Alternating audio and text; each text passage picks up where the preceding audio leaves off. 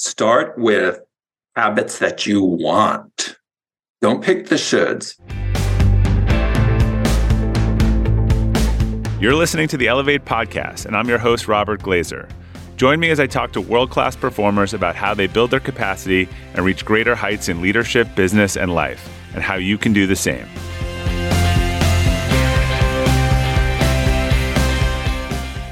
Welcome to the Elevate podcast. Our quote for today is from Aristotle We are what we repeatedly do. Excellence, then, is not an act, but a habit. To be fair, I think that quote has possibly been attributed to a lot of different people, but we'll go with Aristotle for today. Uh, my guest today is BJ Fogg. Uh, he is one of the world's top experts on habits. He's a behavior scientist and the founder and director of the Behavior Design Lab at Stanford University. He's also the New York Times bestselling author of Tiny Habits The Small Changes That Change Everything which introduces readers to his breakthrough method for creating lasting behavior change. As a sought after speaker and consultant, BJ has helped thousands of people transform their lives through habit formation. BJ, welcome to the Elevate podcast. Robert, I am super happy to be here. Thank you for inviting me.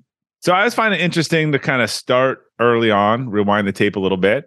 Uh, can you tell me a little bit about childhood and how any early experiences might have influenced your interest in habit formation and behavior change? yeah, and, and, I do think there's a connection. Um, I grew up in a Mormon household in California, in Fresno. And Mormonism is a lot about optimizing yourself so you can serve others and, and so on better. In Boy Scouts, which was part of the program, Eagle Scout, worked really hard in school. My dad would sit me down and my siblings, I come from a big family, like once a year and say, What are your goals for this year? And Steve Covey, who also comes yeah. from a Mormon background, was a big thing. And it was just part of my life growing up to the point where I got pretty tired of it. And one year to my dad, he says, like, what's your goals? And it's like, Dad. And this is like in his big office, you know, like kind of this yeah. formal meeting. Dad, my only goal this year is to have no goals. because I was just exhausted with how old were you? I was probably 15 at that point. I mean, but you just grow up, it's all around you. So for me, looking at how to optimize your life and change your behavior as a way to do that, I just grew up in a culture that was a lot about that. Yeah. And so fast forward uh, when I was a graduate student, that really became more interesting to me. And I decided to do that more, you know, academically, like take that on. And it just felt like a natural extension of how I'd been raised. Um, now I'm no longer an active Mormon and so on, but I think the that training and that early uh, indoctrination in those kinds of things has certainly stuck with me. Well, I'm curious. So, was there a doctrine of habit in that, or was it like, hey, figure out the goals, or was yes. it like the way you get to goals is you do little things and habits, or what? What did you remember sort of uh, being? No, yeah, definitely not the concept of tiny habits. Definitely yeah. not. It was more, I mean, within the Mormon culture, no smoking, no drinking, no coffee. In our home, it was like no caffeinated soda. So there was a lot of restrictions. Yeah. Get up every morning and go to the church like it felt like five in the morning for this thing called seminary. It was really based a lot on discipline and willpower and peer pressure. Okay. Yeah. So the motivational approaches to get you to do behaviors or not do behaviors but there is a social system and a lot of peer pressure. And if you don't conform, you get ostracized in some ways, whether it's formally or informally. So there's a lot of that going on uh, for better or for worse. I think mostly for worse. So you got a PhD from Stanford. Were you planning to focus on habit with your research or, or something? Did you start in one place and then it kind of led you to another? Yeah, I went to Stanford to do research, and this would be 1993. So I was 1991, 92. I was like, man, and it was actually reading Aristotle. So it's it's great. You'd start off with that quote. I was living in France. Although, as I said, that quote is is I actually have found as as I publish books, and maybe you've seen this, when I send them to my editor, people research it. Like sixty percent of quotes are like misattributed, um, or people aren't totally sure who said it first or what said it. But we'll go with Aristotle. Well, Aristotle though was a big, big influence on me, and so when I was living in France, I decided to not interact with any English speakers because I was there to learn French and immerse myself. So I would read a lot in French as well when I couldn't speak to people. And I read these little short, they're basically cliff notes. Uh, and I read as much as I could at Aristotle. And that's really, um, he has a book called Rhetoric, and I read it in, in French. And in reading it, I guess in a more deliberate way and having to go slower and really think about it, it was there in France where he's talking about, you know, persuasion basically, and what are the different ways and modes of influencing. I was like, this is going to come to computers and technology. I grew up in a very tech forward home. My dad built his own computer, soldering the chips in before you could get one, and so on. Wow. And other things. We got a microwave. Was he an engineer, ever... by the way, or no? No, ophthalmologist. But it turns out that ophthalmologists are gadget freaks. So my dad fit that pattern. And so it, that combination of here we have technology, personal computing, and here are these ways of influencing. This is going to overlap. And I was like, oh, that's what I want to do for my PhD. So I uh, went to Stanford. Basically, that was my pitch to the program. And I thought people had already done work in that field, but it turns out they hadn't. And so I was able to then formulate systematic scientific research with true laboratory experiments to show the impact that computers could have on our attitudes and our behaviors. And at the time, people thought they were wacky experiments and why would it matter? And computers will never do this. Yeah. Today, that must seem very prescient, you know, with. Well, yeah. yeah. But, but it was Robert, it was frustrating back then because people were either dismissive of my work or they thought the data was flawed or they're like, no, this is insane. And I was like, no, this is absolutely coming, people. We need to get ready for this, for better or for worse. This is coming. So I, I really do think my background got me interested. I was also a Mormon missionary in Peru for two years, you know, which is all about persuading people. Yeah. Um, that was when I was 19 and 20. So then studying the potentials and pitfalls of what technology could do in terms of influencing people was a really good fit for me. And the more I got into it, the more, you know, really of two views of this could be used for good things. And a lot of my work, and then later my lab was like, how do we use this for good? But also warning and trying to highlight the downsides and the dangers of it, which at the time people just frankly weren't listening and responding. I thought my 2000 my book came out in 2002 on persuasive technology, where I say, here's the potential, here's what's going to happen, here's what's good about it, here's what's bad about it. And despite what the media says, like, oh, it became a handbook for Silicon Valley, not true.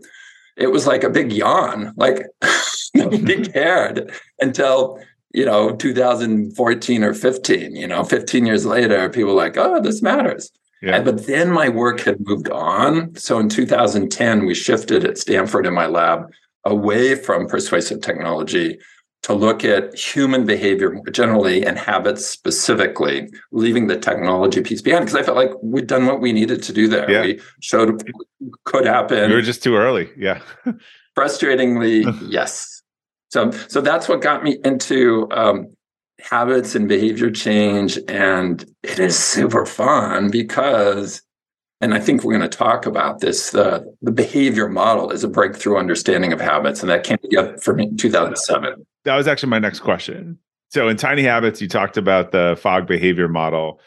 Can you explain the the three components of that and how they interact to create habits? Yeah, the pieces of the puzzle came to me over time, but the final piece landed in 2007 where all human behavior, I'll be dramatic here, all human behavior and all cultures for all ages comes down to a behavior happens when there's motivation to do the behavior, yeah, ability to the behavior, and a prompt. That's it. Those three things motivation, ability, prompt. Those are the components. Is there an order? Oh, that's such a great question. Well, let me start with this. First, all have to be present for it to happen. So if you remove any one of those, it will not happen. Motivation, ability, prompt. Some map. Okay. Motivation, ability, prompt. So prompt is the the reminder or anything that says do this now. Yeah, what a provocative. We could go on and on about the order because there's different ways to look at it. Um, they all matter. Yeah. The prompt would seem to be the switch, right? A little bit. Yeah, the prompt is just like, you know, do it now.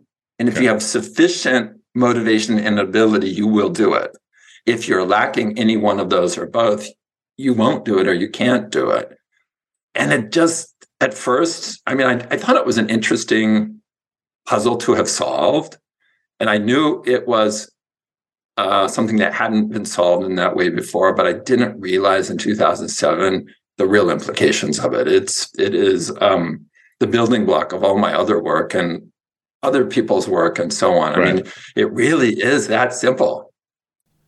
Have you ever owned something that inspired you to up your game? Two years ago, I bought a dual suspension mountain bike for the first time, and it pushed me to ride trails that I had never been willing to try before. When we own exceptional things, they inspire us to do exceptional things. The all new Lexus GX has exceptional capability that will have you seeing the possibilities you never knew existed. Its advanced technology and luxurious interior mean that wherever you go, you'll never go without. The Lexus GX comes with available dynamic sky panorama glass roof, available front row massaging seats, best in class towing capacity, available 33 inch all terrain tires, and available multi terrain select. I've seen the new Lexus GX popping up all around my town, and not only does it have the capabilities to take you to new places on and off the road, but it's a great looking car. The new Lexus GX is ready to raise the bar for you. Live up to the all new Lexus GX, luxury beyond limits. Experience amazing at your Lexus dealer. When you're hiring for your small business, you want to find quality professionals that are right for the role. That's why you have to check out LinkedIn Jobs. LinkedIn Jobs has the tools to help find the right professionals for your team faster and free. LinkedIn isn't just a job board. It helps you identify and hire professionals you can't find anywhere else, even those who aren't actively searching for a new job but might be open to the perfect role. Case in point, last year I asked the CEO of a major ski resort how he got his job, and he told me that he saw it on LinkedIn and decided to apply. In a given month, over 70% of LinkedIn users don't visit other leading job sites. So if you're not looking on LinkedIn, you're looking in the wrong place. On LinkedIn, 86% of small businesses get a qualified candidate within 24 hours. Hire professionals like a professional on LinkedIn. The team at LinkedIn is also constantly finding ways to make the process easier. They even just launched a feature that helps you write job descriptions, making the process easier and quicker. Post your job for free at linkedin.com slash practical. That's linkedin.com slash practical to post your job for free. Terms and conditions apply. So, yeah, what I what I think is interesting about that, if I think about back to your origin story and parents and kids and habits, right? The parent is definitely the prompt, but there's things that parents want their kids to do where they may not have the motivation or the ability, right? But the prompt is certainly there. Certainly with parents, but also, but also in the culture I grew up with, the uh, the leaders of the Mormon church, they give like these big talks twice a year. And one of the leaders would share this story like they want you to pray twice a day, pray in the morning, pray at night. And the story, and I don't know where it comes from, but it always gets laughs in a talk, is, you know, get a prayer rock, put it on your pillow. So if you go to bed at night without praying, your your head hits the rock, that will remind you to pray. Then put it on the floor. And so when you get up in the morning, you stub your toe, that will remind you to pray in the morning. So notice the pieces are there, right? So that, that's kind of a, I don't think they're seriously suggesting that, but the rock is the prompt. It's the reminder to do the prayer. And and in other other types of things, it's all about making the behavior easier to do. And in other things, it's about motivation. So when you're trying to get a behavior to happen that's not happening, if you know which item is missing, that's what you design for. And you always troubleshoot by saying, is there a prompt for this behavior? If not, you make sure there's a prompt. So I'm getting into one of the order answers. Yeah, I just put my floss next to my toothbrush. And I know that's kind of the habit stacking yeah. thing too, because I realize like I just forget it otherwise. Like, so eventually, right, it becomes automatic. Like brushing teeth, not for one of my kids, but it's just this automatic thing that's uh, that I don't even have to think about. So if I can hook other things into that, then that's that's sort of a positive cycle, right? Yeah, and and putting your floss out on the counter, and mine is too, right there. It not only reminds you, but it makes it easier to do. Okay, so you're doing right. both things at once. Now, if you don't want to floss, if floss is painful or it makes you bleed, hide the floss. Then yeah. your motivation will be zero. and You'll see it as like, I'm not flossing. But for those of us that want to floss, even a little bit, if the floss is there and you see it and and in fact in some cases i've had people tear off the floss in advance and tape it to their mirror to make it even easier right well i've, I've heard put the running shoes and shorts and stuff like at your bed right yeah. right when you get out so yeah. is that a prompt and increasing motivation yes. or is that and and yes and when you do both at once with a physical object uh, in my lab we've named that that's called staging so you can stage it by using a physical object to be both your prompt and make it easier to do. In other words, increase your ability. But the inference in that case is that I want to exercise, right? I have the motivation. I just forget or I'm lazy yeah. or it takes some time and then the motivation wanes, right? Do yeah. we have these points of higher motivation? And then if they don't have the other pieces, the motivation wanes? Yes. And that concept, which is so familiar to all of us, motivation going up and down, Surprisingly, the academic research on that is very slim. And maybe even more surprisingly, in the English language, we didn't have a term to describe it. So a little while ago, probably 10 years ago, I named it. I call it the motivation wave.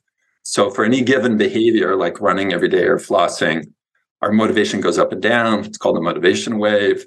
The waves can be big or small. And the higher your motivation, the bigger the wave, the harder the behavior you can do. But when the motivation drops to a ripple or it's totally flat, the easier the behavior happen has to do. So there is a relationship between level of motivation and the difficulty of the behavior or habit that you do. So Dan Pink wrote a little bit about this in his book uh, when uh, around sort of time markers. I'm curious whether you think they're motivation or prompts, but I've always found it fascinating. So I, I used to work in a company that was connected to a Gold's gym, and I couldn't park for the first three weeks of January every year, and then by the third week of January, like everyone's gone. So what what what is the power and fallacy of the New Year's resolution? And do do we get motivated around these time things? Like you yes. know, I've, I've also heard you know you turn thirty, you turn forty. Yes. Like, are these changes in motivation basically? Yeah. And and the power of it is at least with New Year's New Year's New You is at least culturally people are thinking about self-improvement. So there's one time a year at least that everybody's thinking about this and that's good. The problem, and not only the problem, the the way it sets us back is the way people try to design for behavior change is wrongheaded. It's they're pulling on the old notions. Uh, they're picking things that are too big, or they're doing things that are too abstract. Like I want to be fit. That's just an abstraction. It's not a behavior.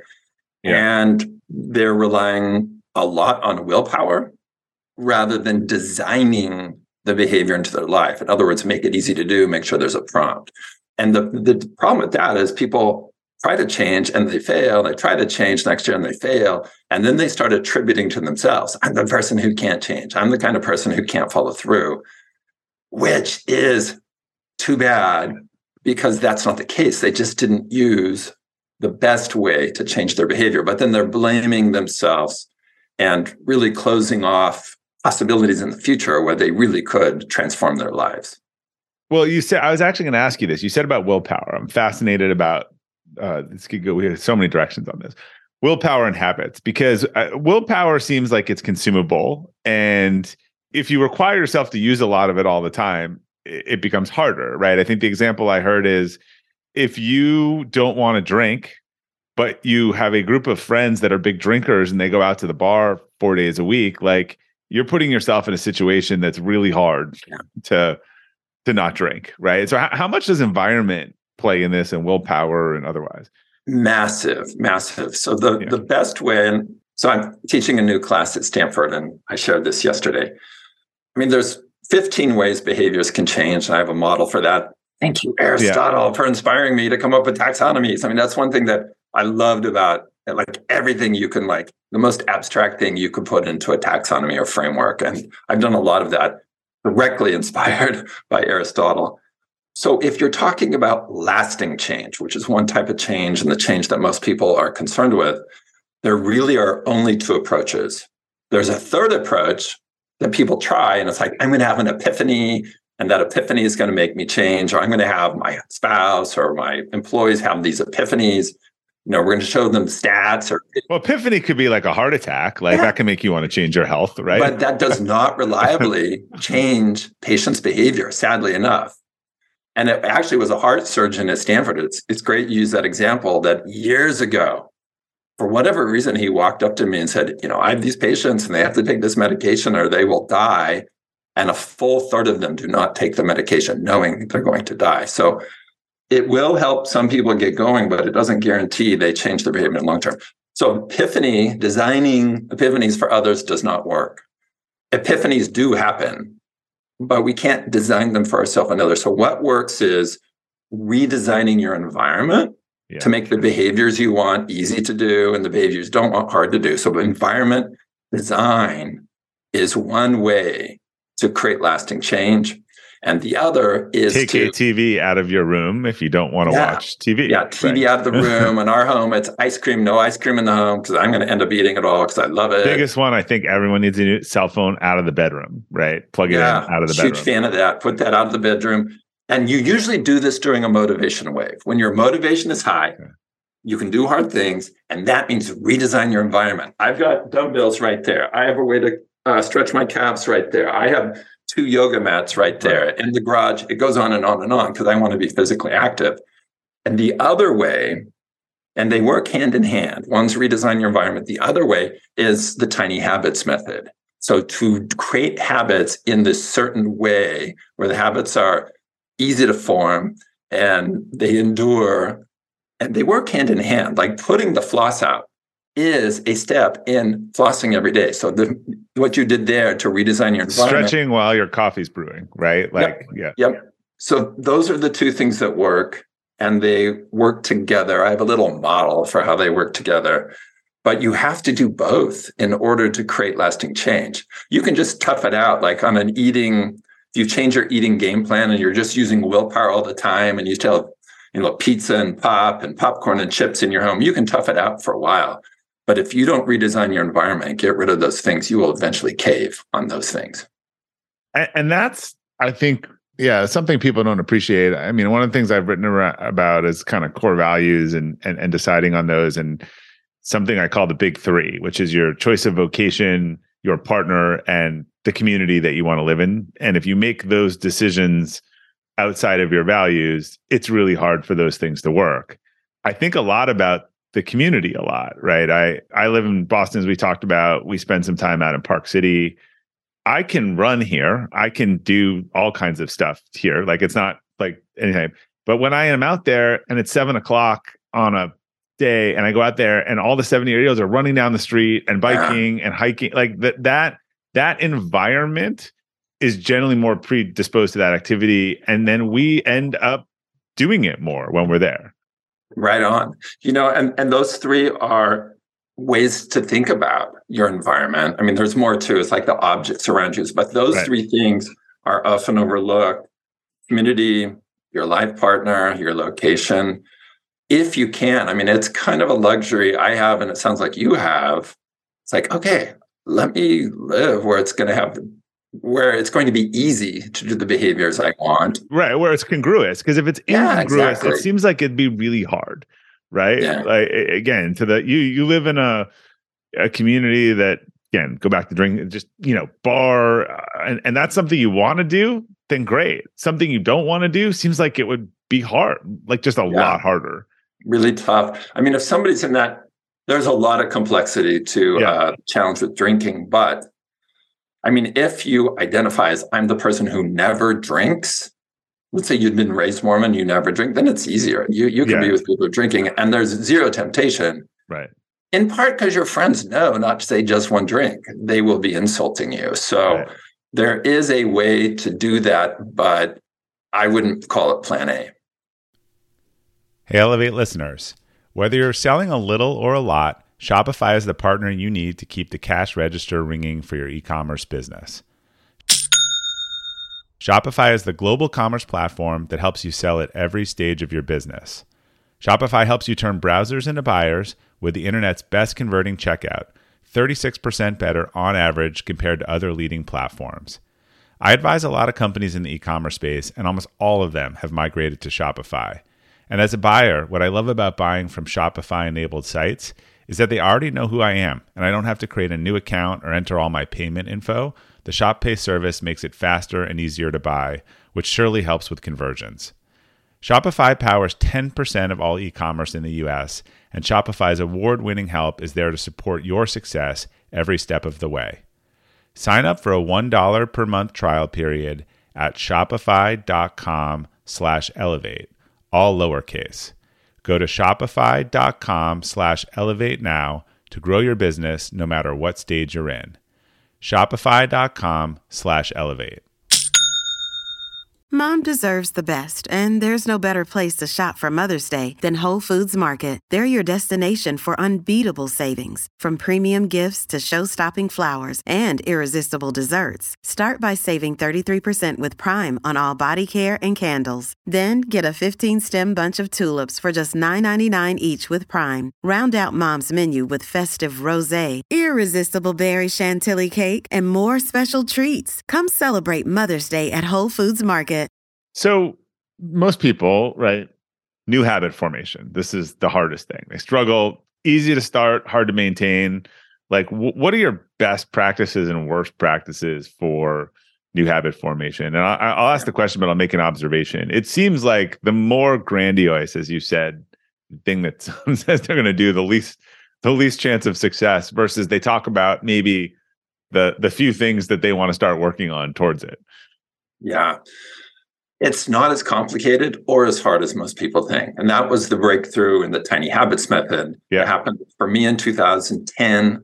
And then I started teaching it hundreds of people a week in 2011 and coaching and coaching eventually thousands and thousands of people personally through email.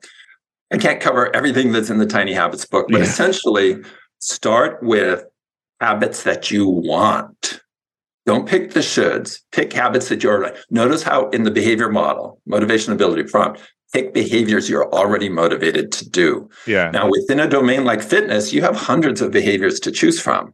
So pick a fitness behavior that you want to do. yeah. Next, make it really easy to do. That's the ability component of my model. And there's different ways to make it easy to do. You can shorten the length of the exercise you, or whatever the activity is. You can leave out the gear that you need to do it. You can, I live at least half the year in Maui, which makes surfing easier to do. I leave the board on my car, etc. I never Right. schedule over my surfing time. Being in Maui would make surfing easier to do if you want to surf. Yeah, So- way easier to do. And here in California, the water's cold and I'm a wimp. And so it's for the cold. And then make sure there's a prompt. Make sure there's something that reminds you. And in the tiny habits hack, you use an existing routine Yeah. to be your prompt to do the habit. So what's your prompt to surf? Oh my gosh. It's after I get up and uh, have, uh, I sit there and it's the sun coming up. as soon as it starts getting light, I get in the car because I want to be in the water as early as I can be. So it really is. Um, as soon as I sense it's starting to get light, you know, I pack my little bag, I put it in my Honda Element, I drive to where I surf, and and it's great. And then there's like six or seven of us that are there all the time, and we're really tight friends. So then it's, and this is a key to habit formation. You That's a need to prompt too. Yeah. And that's actually motivation help, right? yeah, it helps with the motivation, but it also helps you feel successful. So as you're working on a habit, forming a habit, it's not repetition that creates the habit. The people that are telling you that are telling you mm-hmm. inaccurate things. It's the emotion you feel when you floss that one tooth or take a drink of water or use a new pen or use a new app or surf.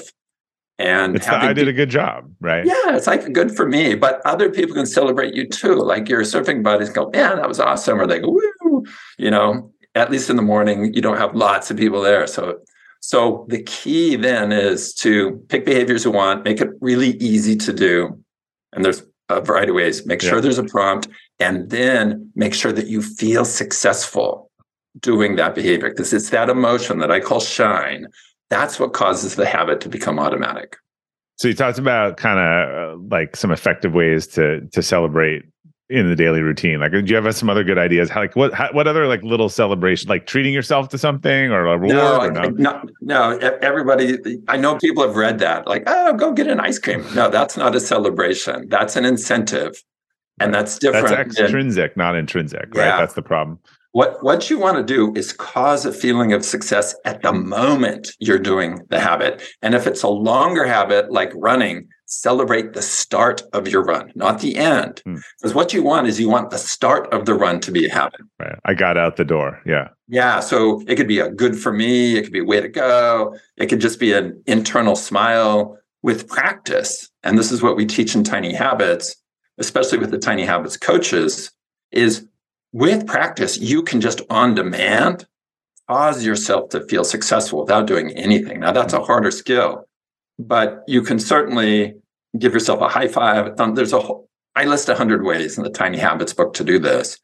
And it's different for different people. So it's not yeah. like here's one celebration that everybody should do. I mean, the hands over the arms is kind of a universal one. You see that sports all the time. Yeah. And if nothing else, it, I mean, some people are really skeptical and they're like, I don't want to be a cheerleader for myself. All I did was like take a sip of water. Well, if nothing else, say, I did it or I did a good job. And you can say it quietly. You can just nod. In other words, just acknowledge that you yeah. did the habit as you intended. And that will create some feeling of success and help.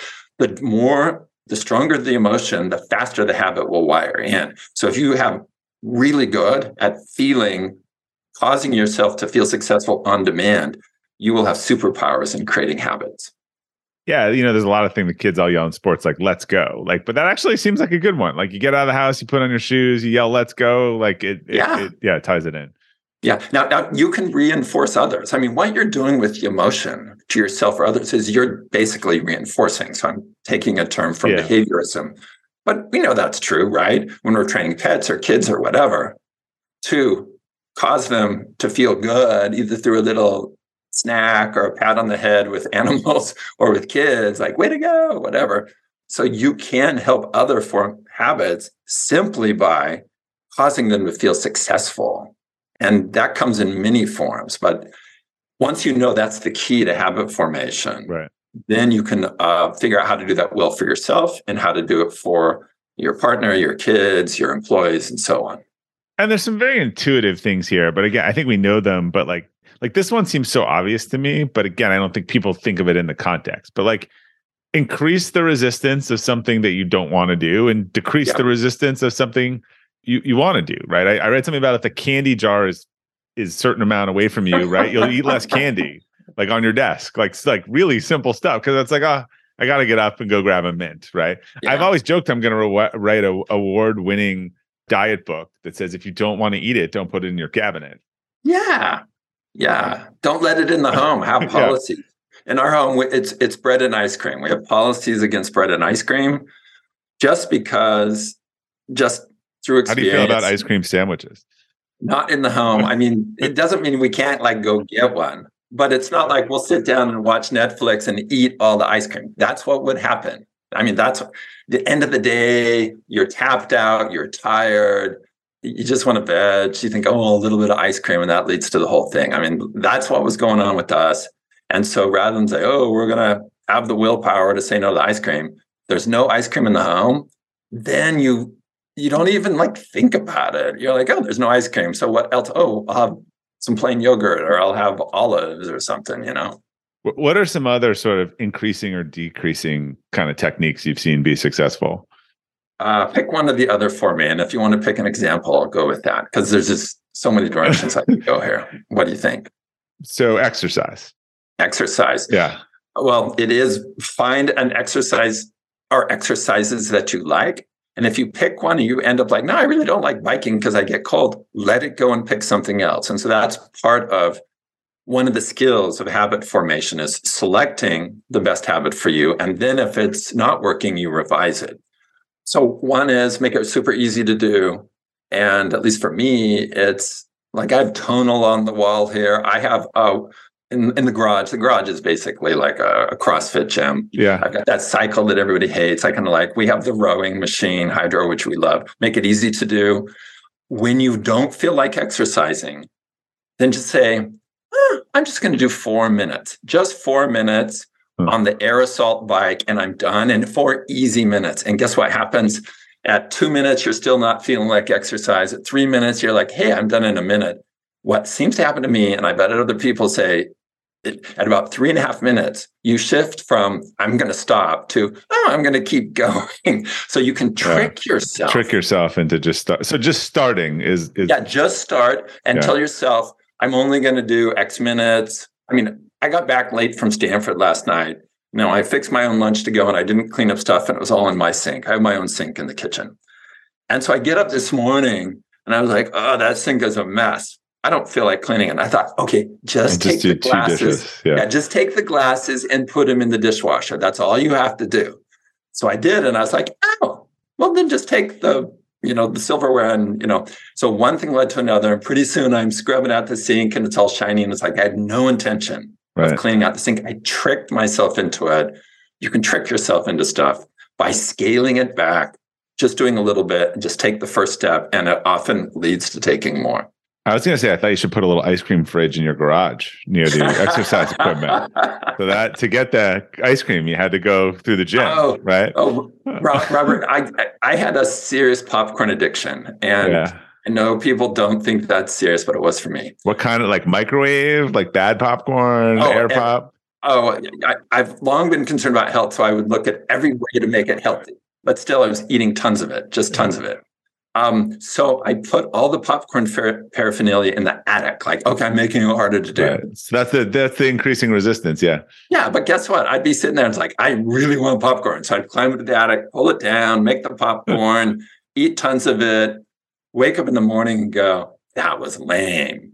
I so regret it. So popcorn is banned from. So I add to the list ice cream, and popcorn banned. And I, I don't even take one bite of popcorn. For me, it's a slippery slope. And well, that's just, the thing. Just start or just don't start, right? Yeah, I think zero. I heard a lot of people say, you know, they decide like again back to drinking or one night, they're just not.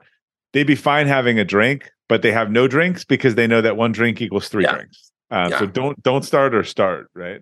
Exactly. And when, when people say moderation in all things, that's not true, people. In some cases, it's not true. It's like zero zero tolerance in certain things, whether it's popcorn or drinking or whatever. Yeah. So, I mean, you just sort of alluded to this, but how does this work in the inverse on quitting bad habits? Like, what are what are the, some ways you undo a habit that you want to uh, you want to remove? There is a simple answer, and then there's the real answer that's more complicated. Okay. Uh, the simple answer is make it harder to do like yeah. make it harder or impossible. And that works some of the time. Didn't work for your popcorn. It did actually work for the popcorn eventually, but I had to make it so hard to do. There was no. no you had to go to the store, not the attic. I have to right. go yeah, to yeah. the store. Okay. The harder answer and the true comprehensive answer is stopping unwanted habits is complicated.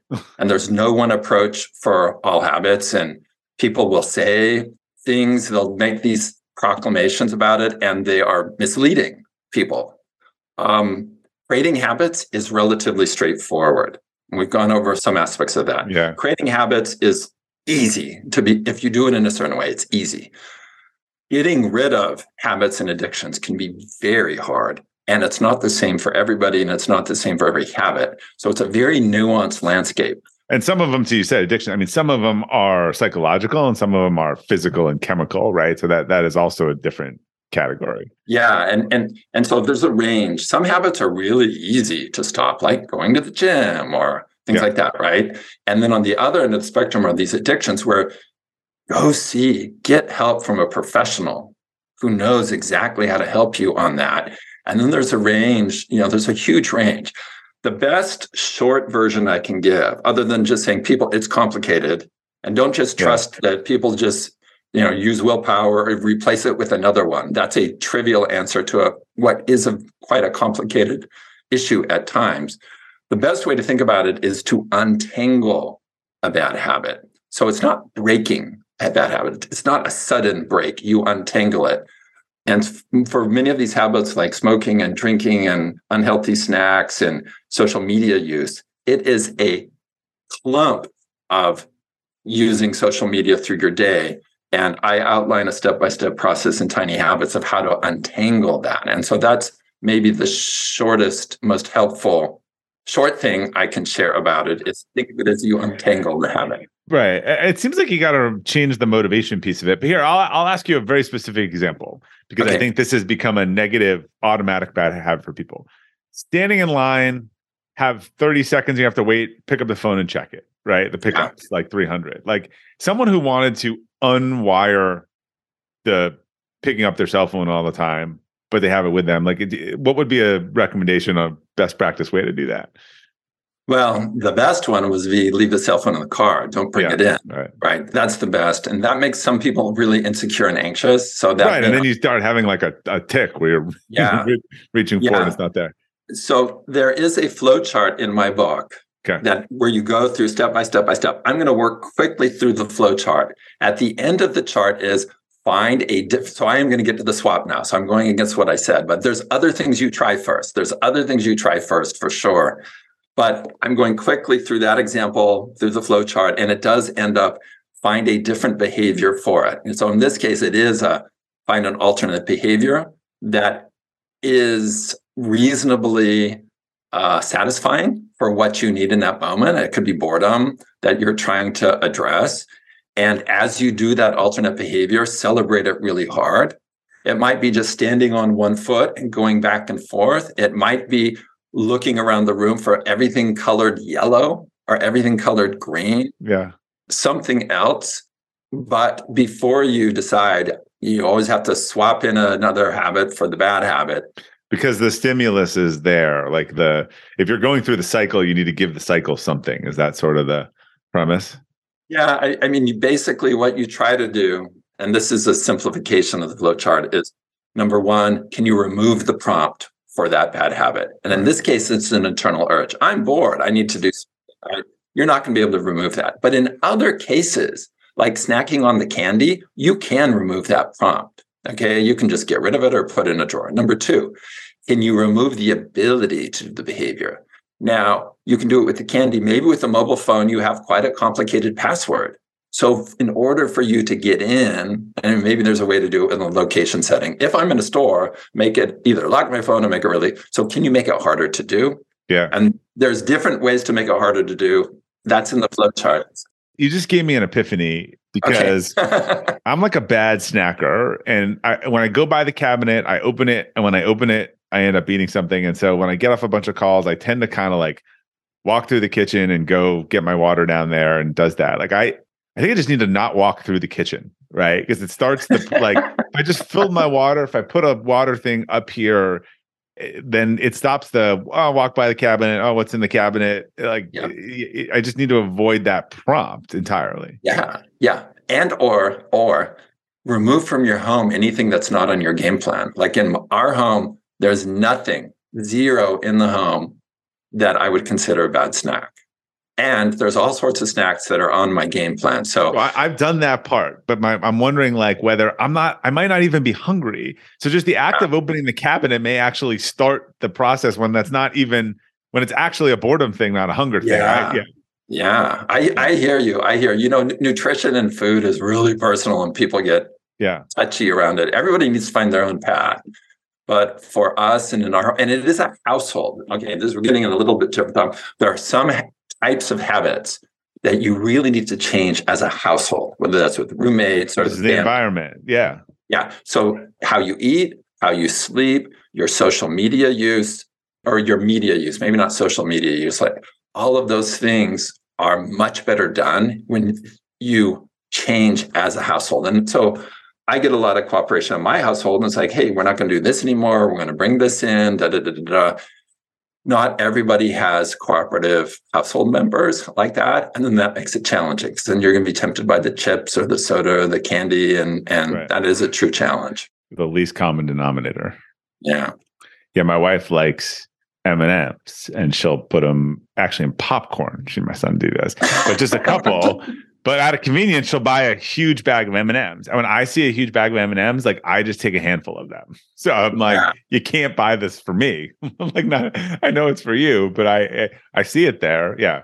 you know, and once you see it that way and just understand it's human nature. Yeah. If the M&Ms or the candy are in the jar sitting out and visible to me all the time, I and most humans will eventually cave on if you love it. Like if popcorn right. were always sitting out, I would as good as I am at behavior change, as strong as I think my discipline and willpower is, right. This is the environment piece. Yeah, I'm going to eventually cave, right? Yeah. And so you've got to redesign the environment so you're not tapping into discipline and willpower on a regular basis. Right. If you eat them too much, you, you won't have any left.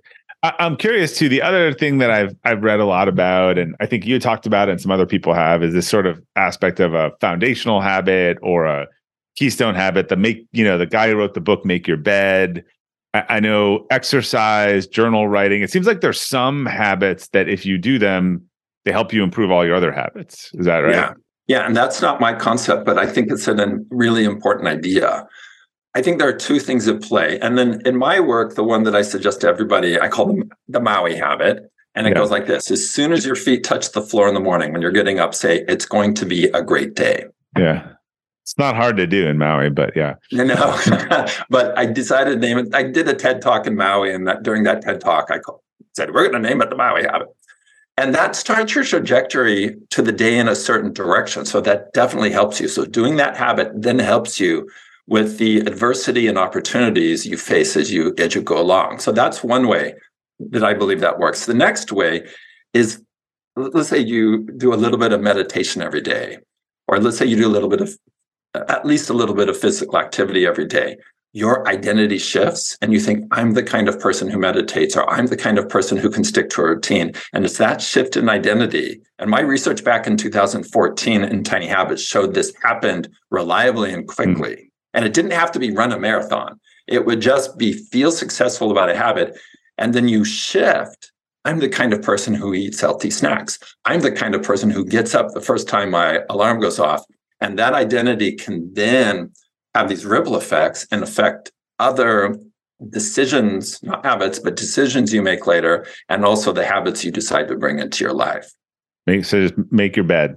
That seems to yeah. be one of those ones, right? Yeah, and that, that's a brilliant one, right? That's like so good. It's a best-selling book, I think. Was that? Yeah, I mean that, yeah. that's like an example. Yeah, so y'all, if you're not making your bed, at least just take the duvet or the cover and throw it over. If you're just going to do it in a tiny, sloppy way, that's okay.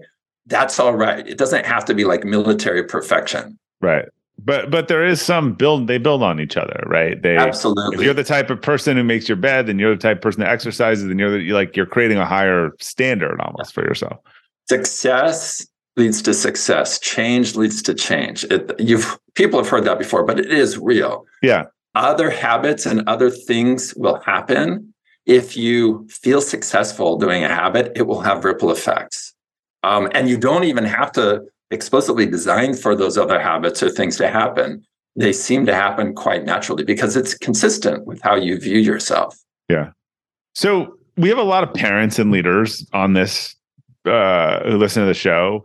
Uh, you know, we're talking a lot about the self. What what are some of the tactics on if you want others on your team, on your family team or your work team to, you know, improve habits or help them to do that? Like, it, is there different rules that apply when it's someone else? They're, they're not different, but I can boil it down to two things that sound very familiar. And I call them Fogg maxims. These are the overriding, overriding principles. You can set aside, oh, I shouldn't say this. You can kind of uh, deprioritize other theories and models and, and focus on these two things if you want lasting change. And if it's referring to others, this is how they're worded help people do what they already want to do. That's number one. So if it's your spouse, an employee, a child, what do they already want to do and help them do it? Helping them do it is to like identify, oh, you really like, you know, Zumba and helping them do it is making it easier to do. And helping them do it is to make sure there's a prompt okay? So help people do what they already want to do. That's the only thing that works in the long term. Trying to get people to do stuff they don't want to do eh, eh, maybe will work temporarily but it does not lead to a true habit. Number two help people feel successful. Not be successful it's feel. So it's that emotion of shine. And if you do those two things you're on your way. Those are the two things. So I, that makes 100% sense to me. There are things that we kind of have to do, right? There are things that have positive outcomes, and if we don't do them, they have negative outcomes. So, for example, yeah. brushing your teeth. Yeah. So I may or may not have a friend uh, who who has a blow up fight again getting their child to remember to brush their teeth. So what that to me is one where like I, I don't think anyone loves it, but how do you help someone form a habit where obviously there's the avoidance of not wanting to go get a bunch of cavities drilled, but there's some things we just sort of have to do.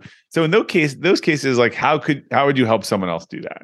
Yeah, I, I in behavior design in my work we call that a queen bee. So B is behavior. It's like Okay. queen bee behavior. You've got to do this behavior, and part of you wants to, and part of And you it's not fun, and you're not going to like Yeah, it. not right? fun. Yeah, Yeah. So the key there is you can't adjust, you can try to adjust the motivation a little bit, but it really comes down to how do I make this so easy to do? Now, if it is brushing your teeth, get a power toothbrush for sure. And the power toothbrush is the best ones have this two minute timer and some have a 30 second timer and so on. You can uh, distract yourself while you're doing it and so on. You could, in this case, offer incentives for like, hey, if you do this three days in a row, here's what you get. So that incentive is increasing motivation. That's normally not how you'd create a habit. You'd pick the habit want. Right. You want because you need to. I've read a lot on this. You you don't want to do incentives in place of intrinsic motivation, but this is fundamentally Yeah. extrinsic. Yeah. i- If there's not a way you can help a person see that brushing my teeth is something I Don't already pay your kid to score goals in soccer or do those sort Yeah. of things. But yeah, Yeah. So, so then in that case, using um, incentives could work, but just use that as a last resort. You know, that's just not, and make it, it's just like video games. Video games are all about incentives and these prizes and whatever. And they start out really, really easy. Like, don't say, hey, you brush your teeth for 30 days and then I'll you know, buy you uh, the pen that you want. Just make it really easy and then make it level it up and level it up over time there yes there are behaviors like that however over time and maybe not too much time you know a child's gonna at least recognize at least the social implications of not brushing their teeth i mean maybe not at a certain age but as they Maybe grow up ne- it's like- right negative motivations of yeah. yeah the um the social motivators gets people to do things maybe they don't want to do like wear Right. high heel shoes or put makeup on their face or you know we're motivated by social implications but maybe maybe not a four-year-old brushing her teeth or his teeth I'll let you know what my friend says uh, about how those how those work. Yep. We'll try some of that. a cute toothbrush you know Yeah. the flavored toothpaste. I mean, the, the, this is definitely solvable. This is not one of those really hard. I mean, it's more challenging than usual, Yeah. but millions and millions have solved this challenge. This is not a new problem. Yeah. So last question here as we kind of wrap up. I'm always interested and and this is multivariant so you could make it personal professional or you could make it one time or repeated. But what's a mistake uh, in your life or career that you've made that you've learned the most from? Oh, I've made a lot, a lot, a lot. I mean, I like the question because people, you know, might look at what I've done or my students and it's like, oh man, it's just all been like this, you know, perfect pathway. It's like, no, there's been so many Yeah. twists and turns. Um, probably the biggest mistake. I did a startup in 2003 that was about asynchronous voice messaging, Huh. which we prototyped it and we built software and it worked great. It was like a three year old could use it.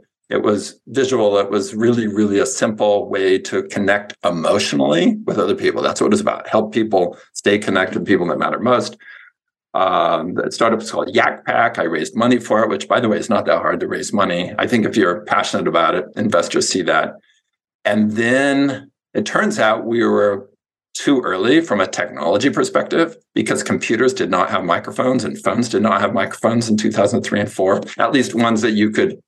Sensing a um, theme here on too early yeah, it was too early. And then, and that's okay to be too early. But the mistake was even after a year, year and a half, when we knew we became a microphone installation company, not Yeah. because it was that I was like, man, if I just keep working out, it was me persisting and persisting and persisting in the face of evidence that it was not going to work because of these real problems. I couldn't, you know, get computers on microphone, you know.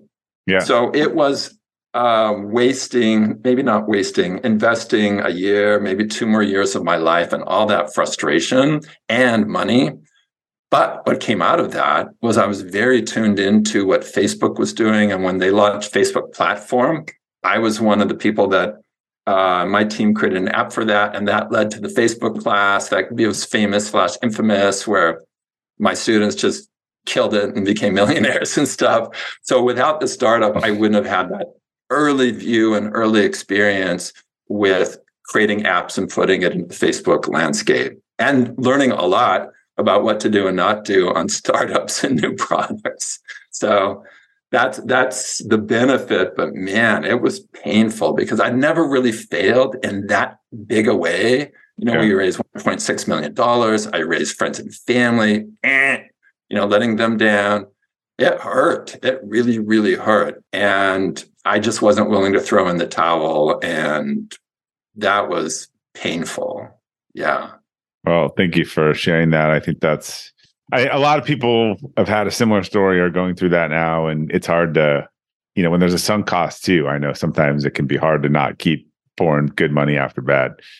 Yeah. Or bad money after good, I think is the appropriate term. Well, you know, we only have so many uh so many days on this planet and uh to take a I kind of repress the time frame, a year or two of effort mine and my teams that just kind of was wasted and just frustration.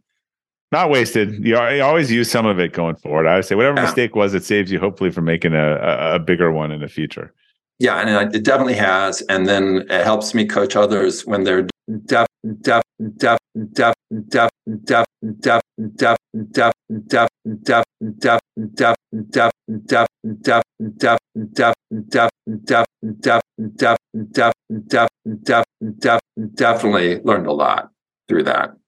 All right. Well, BJ, uh, thank you for joining us. I know that your work on habit formation and behavior change has had a very significant impact on uh, countless numbers of people. So it's been exciting to be able to dig into some of these principles with you. Thank you, Robert. Super fun to talk to you. All right, to our listeners, thanks for tuning in to the Elevate podcast today. We'll include links to BJ's work on and Tiny Habits, uh, which you can buy wherever books are sold on the detailed episode page at robertglazer.com. And if you enjoyed today's episode, I'd really appreciate if you could just take a few minutes or seconds and leave us a review or rating, as that's what helps new users discover the show uh, and learn from great people like we had on today. Um, so you can just log in to your app, uh, check ratings or reviews, and uh, we'd really appreciate that. So thank you again for your support. Until next time, keep elevating.